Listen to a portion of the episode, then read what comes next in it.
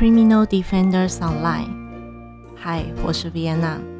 这里是犯罪辩护人。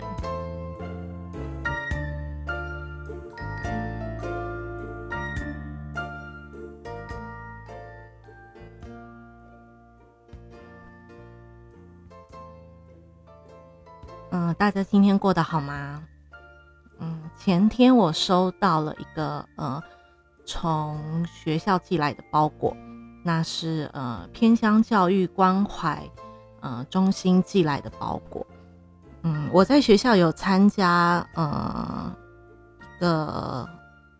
算是活动嘛，算活动好了，就是呃偏乡教育的数位学伴。那白话白话一点来解释，它其实就是在线上陪着呃可能一周会有一两个小时的时间。一堂课会有两个小时的时间陪呃在线上陪伴着呃偏乡的，不论是国小、国中或者是高中的呃孩童们、青少年们。那呃除了辅导课业，那也呃陪伴关怀他们的生活。那通常这样的偏乡偏乡的孩子们呃。一是他们可能是隔代教养，其实我觉得都市也是，因为可能爸爸妈妈都不在身边，所以呃，就由我们来呃，像个大哥哥大姐姐一样陪伴他们。那再来的话是他们的资源可能没有那么多，呃，所以我们就利用每一周每一周，其实其实国英数社会都有，那期甚至好像还有日文。呃，一周我们个人的话，就是一周差不多两天，然后一天两个小时的时间，来陪伴他们度过呃学校生活，或者是学放学后，呃放学后的课，嗯、呃、课后辅导。那呃这个暑假呢，其实还是没有办法到学校去嘛，因为通常呃关怀中心的话会举办就是呃。面对面的面对面那种像相见欢的那种活动，那因为现在是疫情的关系，所以没有办法呃做到这样的呃面对面，嗯、呃，所以应该是关怀中心就设计了一个我们可以在线上陪伴，嗯、呃，就是孩子们，呃，做点小劳作啊，然后呃也顺便。关怀他们，顺便应该是关怀他们的时候也呃陪伴他们一起做劳作。那呃不论是手作的部分或者是情感面的部分，其实都有照顾到。对，那嗯我拿到的时候我还觉得还蛮有趣的，因为其实呃出社会的关系，除非你是除非你是那种。呃，陈列啊，或者是呃，如果你是做办公室的，就是不需要常常去跑活动，或者是你本身也不是幼教补习的那种呃需要手做的状态。其实我们越年纪越大，就会越少接触到手做。嗯、呃，尤其是如果你又没有小孩的话，手做就是根本已经不在我们的生活中了。所以我。觉得还蛮有趣的。那我自己其实没事也会手做一下，因为我觉得呃手做出来给别人，像是卡片啊，或者是呃我们每到什么节日会有一些手做的活动，不管是所谓的仪式感，或者是那个手做呃传达出来的都是一种呃温暖，然后亲力亲为那种很有诚意的感觉。对。所以呃我们的流程就是我们会先试做，然后呃经过呃或者是开会跟开会讨论，然后呃这一切安排好了，我们就会直接在线上陪伴着孩子们一起做。那之前之前线上学伴的话就是一对一，那呃这个活动的话因为人数并没有那么多，那有一些呃因为是要用家里的器材，有些人器材可能也没有办法到位，所以我们呃这次的活动就是一个人对六个人，六个小学班这样子。那应该我我在想应该也是到到学校吧，然后分批这样。OK， 那嗯，这个就是我收到那个包裹的包裹，其实就是蛮开心的啦，在嗯比较无所事事的疫情期间，就是呃、嗯、可以做点小爱心。那呃这个小爱心也有一些回报，那我觉得就是一个很双赢的状态。对，那其实这样子的话，差不多时间都会分散到整个八月，无论是开会啊、试作啊，到正式上课，差不多整个八月的呃每一周的几个几天都会有这样的活动跟开会，所以其实还真的蛮蛮能就是填空一些呃就是过多的时间。对，尤其我现在又在家里上班，对，所以呃有这样比较特别活动我都还蛮愿意参加的。 OK， 那呃生活部分跟大家分享完，我们今天会进入一一本新的书，叫做呃犯罪心理剖绘档案。那呃这本书的作者呢，其实是呃他们说非常知名，可是我真的很少找到他很少的资料，哎、欸，就是连就是维基百科也没有。那他叫做布莱恩·尹内，布莱恩·尹内是这样念吗 ？OK， 那呃，稍等一下会跟大家就是介绍一下作者的部分。那先跟大家介绍，呃，犯罪心理剖析档案。嗯，上上一集有跟嗯，就是昨天啦，有跟大家预告说之后可能会做，呃，星期六月、五月、六月、七月算是比较忙读的，读我想要读的，呃，读我想要看的书，然后我想我有兴趣的资料。那呃，八月呢，我会想要读一些，呃。比较有知识性，比较算是科普啦，科普知识性的书，然后搭配一些案例去，呃，就去比较有系统性的，就是阅读整个范围。那能读进多少我也不知道，就是呃，我们就这样顺顺的下去吧。OK， 那呃。大家对心呃犯罪心理剖绘这几个字有印象吗？我其实我其实讲应该是那算两个字吧，就是两个字，你应该就会知道它大大概会是怎么样的主题。嗯，我想会就是会听呃就是真实犯罪真实犯罪 podcast 的听众们应该都有看过。这一部片叫做 Hunter Mind 还是 My Hunter， 对，那这部片呢，其实他们就是透过透过跟犯罪犯罪者谈话，然后一一的去呃所谓的描绘他这个人是怎么样的呃是怎么样的一个犯罪状态。那其实算是一个心灵侦查的书，但是它需要非常多的数据。那呃，前人已经帮我们种好树了，后人就是走一个乘凉的部分。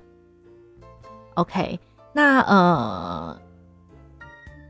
出版社其实是上呃，出版社是商周出版社，翻译者是吴艺婷小姐。那她其实是呃，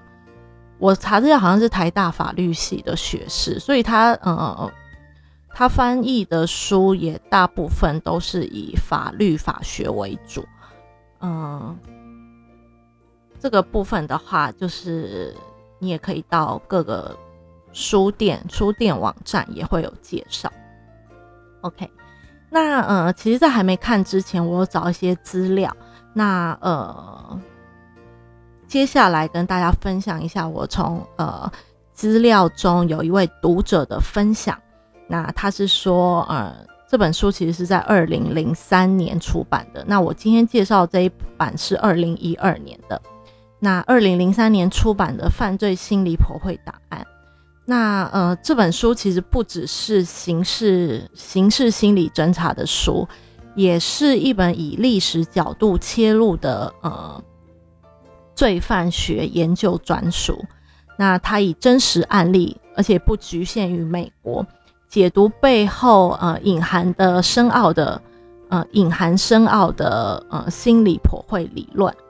也以具体的资料呃验证科学心理剖绘的实用性。那其实是许多呃许多犯罪呃悬疑小说构思时不可或缺的灵感来源。呃所以其实这就是为什么我想要做比较有一个系统化的，因为其实像之前我们都是呃看到什么专有名词我们就去查什么专有名词，看到什么专有名词就去查什么专有名词，但呃我发现那个深刻度不够，所以不如我们就先看一个专书，用这个专书呃去应用在每一个案例上，它会有怎么样的呃就是方式。那这样子两方佐证的话，它不仅学术嗯我真的不敢讲学术啦，因为嗯我我也是很就是很菜菜逼巴的那一种，菜逼巴也是现在才开始就是想要做比较深入入门的那种，我不敢说研究，就是兴趣。所以呃所以这样子两项呃所谓的专书跟实际案例这样做比拟的话，之后在我们再看呃所谓有兴趣的主题或者是呃犯罪小说的话，那或许这些应可以应用的理论就会浮现在我的脑海中。 OK， 那呃什么叫做呃犯罪心理呃犯罪心理剖绘呢？那我在中央警呃中央警大的恐怖主义研究中心，那在第四届恐怖主义与国家安全学术研讨会及实务座谈会上呃的一篇的一篇论文中吧，呃，研讨论文中，那呃有把它截取下来。那呃，我也必须说，这个现在的研讨会已经到第十三届了。那这一篇论文的话是九七年的，所以如果呃它与现在不同的话，我们下一本书其实也是在讲类似的呃心理剖绘的呃就是理论应用，所以我们似乎是可以比较一下，在这，呃，我们从现在看二零零三年或二零一二年，或者是呃民国九十七年这段时间，一直到最近的这一本书，呃，最近出版这一本书，呃，中间的时段有没有什么样的，呃，在心理剖绘的理论上有没有什么样的改变，或者是它就是可以沿用到这么久？也不一定。 OK， 那回到我们的呃这个学术研讨会，那它其中就有说到呃犯罪剖绘的定义。那它是说有呃由犯罪者的犯罪行为推论其呃特定人格特征的过程，那呃以及从刑刑案的现场或者是犯罪的形态以及被害者的特征等方面去收集去归纳出呃犯罪者的特征或人格特质，作为一个破案的技巧。呃除了能够预测嫌犯特征外，也可以确定是否为连续犯罪，因为他可能呃作案的特征是呃类似的或者是几乎相同。那分析案件的细节，列出侦查优先顺序，呃，提供询问呃嫌犯，然后目击者和应用媒体的呃具体建议。我对那个运用媒体的具体建议这边还蛮还蛮有兴趣的，因为其实很多重大刑案，嗯、呃，一定都是透过媒体让我们呃让民众知道现在的刑案的状况如何。那嗯、呃，怎么样操作呢？我现在现在目前没有太多的想法，嗯、呃，或许我们慢慢看，慢慢看，然后就可以知道说，哦，在媒体的媒体的操作上会是怎么样的一个呈现。那再来的话是呃，他有讲犯罪剖析呃剖绘的一个功能。那犯罪剖绘的主要功能为呃在就是为刑事司法机关所提供，推测嫌犯的居住地点，以缩小清查范围，或者是预测未来可能攻击的目标地点或者是时间。呃，其实这个这个大家应该很好懂，如果有很常听那种犯罪 podcast， 尤其是连续犯连续呃犯罪者，他们不仅是呃在在呃杀害呃被害者的时候会有甚至一样的手法，或者是更精进的手法。那他们攻击的目标也几乎都是呃一致的，跟地点是不是离他的居住地，或者是他会散开，或者是时间，每一段时间就是他的火药期，那这个都可以呃都可以作为预测。那以作为勤务部署的依据，那评估嫌犯可能拥有的物品，以提供侦讯建议及策略。哦，真的很棒。然后呃犯罪者的新社会和心理评估也作为呃法庭审理的参考。那这个的话可能就会进入到那种精神鉴定的那个那个过程中。OK， 那呃剖绘技术的原理是基于，那它下面有呃四种，一个呃一个是犯罪者核心人格不会改变，这个我是看不太懂。然后二是呃刑案现场反映犯人的人格，这个我这个这个其实蛮好理解的。那三是作案手法类似，四是签名特征维持不变。我在想签名特征维持不变是不是他所谓的呃所谓他有自己的绰号，或者是有自己的笔迹，或者是有一个自己的呃书写的呃习惯，像是呃还记得我们那个好女孩的谋杀调查报告，嗯、呃，弟弟不是有说沙尔其实在打简讯的时候，他他不太会打标点符号的，这类似这样的习惯，是不是也是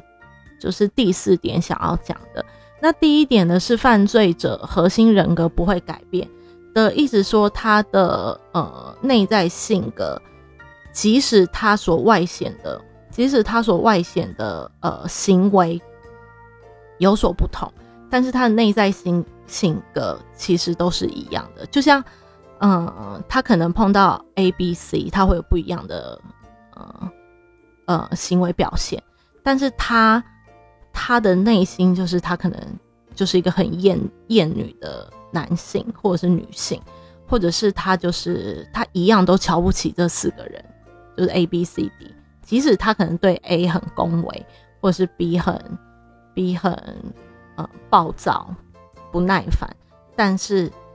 即使他有不一样的表现，他内心的所谓的人格都是不变的。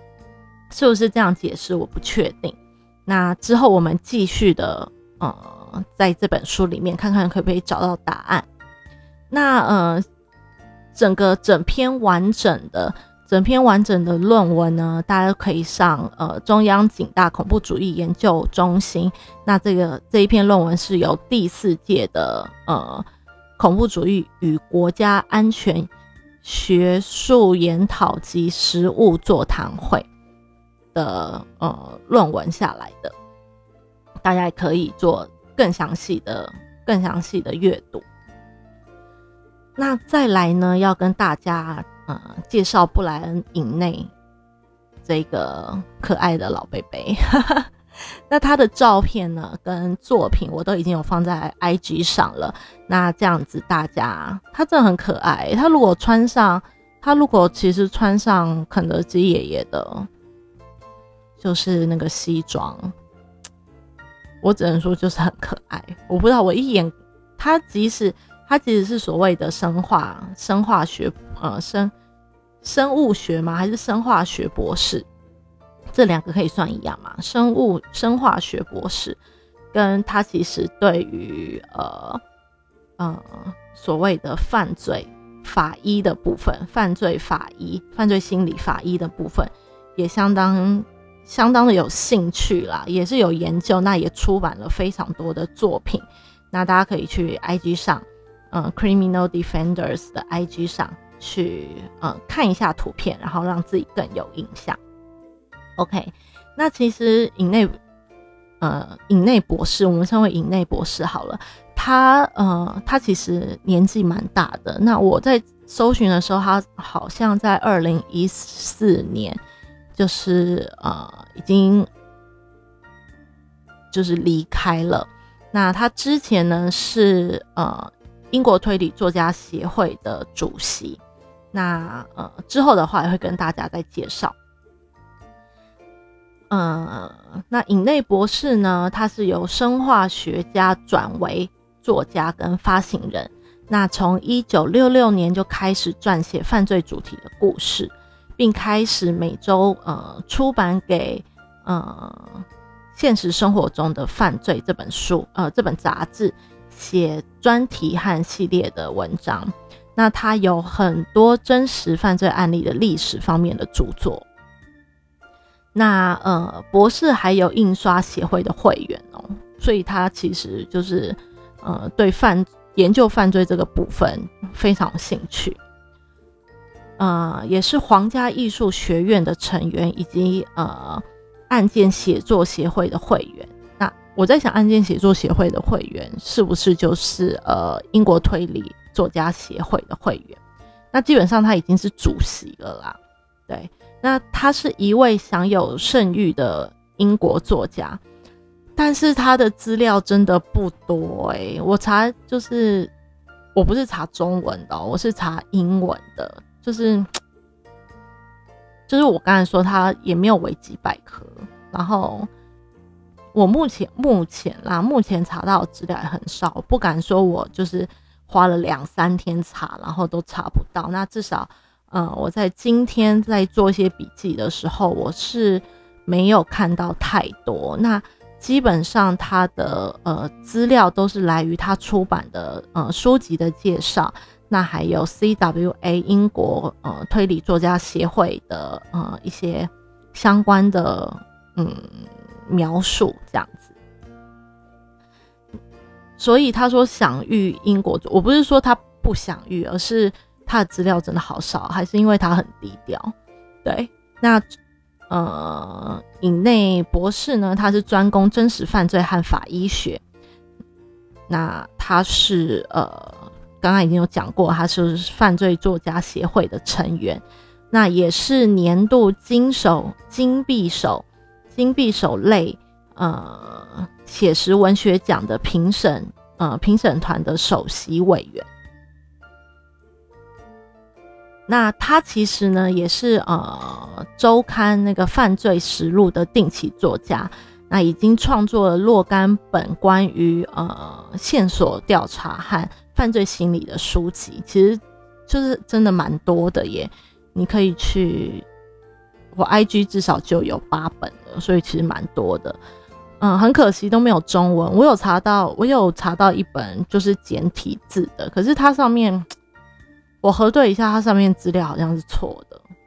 那呃，书籍的部分我就不敢讲了，对，因为我没有看内容，不知道。那目前只有找到一本呃简体字的，那再来就是我们现在要读的这一本。那除了无以技术发表的呃报刊杂志上的文章以外呢，呃博士的作品还曾经被大英百科全书、新英格兰夫爵士词典。哦，为什么会有爵士词典？因为他其实是一个爵士团的成员啦，对。他对爵士音乐也非常的呃非常的忠诚，然后非常的喜爱，所以为什么会有一个爵士词典，就是来自于他。跟马歇尔·卡文迪舍呃科学百科全书，就是真的超厉害的，就是百科全书里面都有他，有一大英百科全书，欸，这个我知道，可是马歇尔·这个我就不太知道。可是呃，之前我们就有讲他算是生化博士嘛，那也有一些科学办案啊、犯罪心理的一些呃作品的发表，所以会被放在科学百科全书，其实是嗯实至名归嘛。那有好几本呃富有权威性的学术参考书也被收录在里面。那呃。他其实呢，他其实也是呃英国皇家化学学会的注册化学家哦。那他也从事了这样的实验研究工作非常多年，所以就是一个非常有才华的可爱老贝贝。对，就是很就是很棒的是，即使他离开了，他的著作其实还是呃广为流传。那呃也非常多的后代后代的不管是作家或者是呃相关的呃相关的从事人员都还蛮推崇的。那大家还记得那个 C W A 就是英国推理作家协会吗？我们在周四呃周四谋杀俱乐部的时候其实有跟大家介绍。那呃这个英国皇家呃英国推理作家协会算是呃呃，就是推理作家协会中算是蛮享有盛名的。那再帮大家复习一下，那它成立于一九五三年，那总部设立在英国的诺维奇，呃，主要成员呢都来自于呃犯罪小说作家。那嗯，成立这个协会是为了要加强作家之间的交流为目的，呃，通过设立相关的年度奖项，包括了我们刚刚说的金匕首奖，还有钻石匕首奖等，来激励呢，呃，犯罪小说对犯罪小说有贡献的作家。那其实金匕首奖它有一个蛮特别奖项。它就是呃非小说类的奖项，所以它可能有有一些是所谓的报道，或者是呃其他的。那该协会在呃该协会在呃就是其中一期的投票中，那英国作家阿加莎·克里斯蒂什么？阿加莎，我们就直接叫阿加莎好了。阿加莎啊，然后柯南道尔啊，呃，雷蒙德·钱德勒等等，都被称呃都被评为史上最佳侦探小说家。我想这些这些人，像阿加莎啊，然后柯南道尔啊，雷蒙德，对于嗯、呃，对于欧美的侦探小说有喜好喜爱的喜好的。呃，读者们对这几个人应该都非常的熟悉，他们也出了非常多的作品跟非常经典的作品。 OK， 那其实呃呃，尹内尹内博士呢，就是我刚刚说的，他颁发了呃，他是非小说类的 C W A 金匕首奖的呃评审委员，那也是主席。那他是它是在于呃法医问题的非常规，呃法医问题的常规非小说作家，对，作为评审。OK， 那其实呃刚刚有说到，刚刚有说到，他其实在二零一四年就已经离开呃，就是离开这个世界了。那其中呢，其中 C C W A 的会员。当时就有一个呃附文，在里面有写到说，呃，他认识呃布莱恩尹内博士呢，是因为因为他本人啊、呃，就是博士，呃，几乎是 C W A 会议上的常客。那呃，博士呢对 C W A 非常的忠诚，并呃勤于让委员会的成员承担责任。那呃。他主要呢的文学兴趣是真正的犯罪领域，那他多年来其实也也都是担任 C W A 非小说非小说匕首评审委员的呃小组的主席。 OK， 那所以有没有很期待，就是很期待这一本这本书？我个人是蛮期待，我每一本书都嘛都很期待我哪一本书不期待？我蛮期待跟大家呃一起分享。那嗯，在我们读完这本书之后呢，我们是不是可以把书里面的一些呃理论应用在之后我们看到的每一个案例中？那呃非常期就是非常期待可以学到这一些理论。那也希望大家呃对这本书会有兴趣，那我们就一起来阅读呃这本书。那这本书其实它有十章，十个章节。那呃，分别是我来看一下，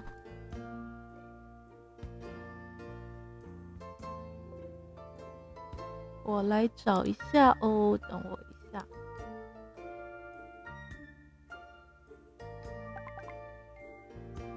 那分别是第一章呢，就是搜寻犯罪犯罪者的性格。第二章是呃心理学家的调查，第三章是对抗野兽的人，第四章是呃辨识系统，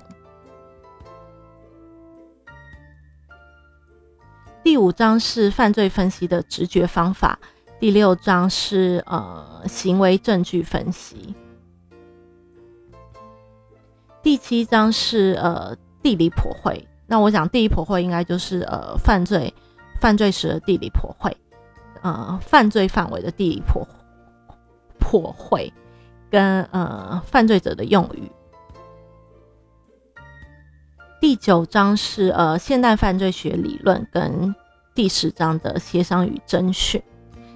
所以它总共有十章，我们预计每一天呢就是跟大家读个两章，预计啦预计，谁知道我会有一些什么任性的行为，所以预计我们每一天会读两章。那呃，因为它算是它可能会算它算是一个专书，所以资讯量的话可能会比较多。那呃，我会挑几几个资讯是我自己比较有兴趣的，或者是我觉得呃这一篇这一章的其中重点的资讯。啊，风太大，东西倒了。OK， 那呃，所以请大家期待好吗？因为我个人也是蛮期待的。就这样咯，拜拜。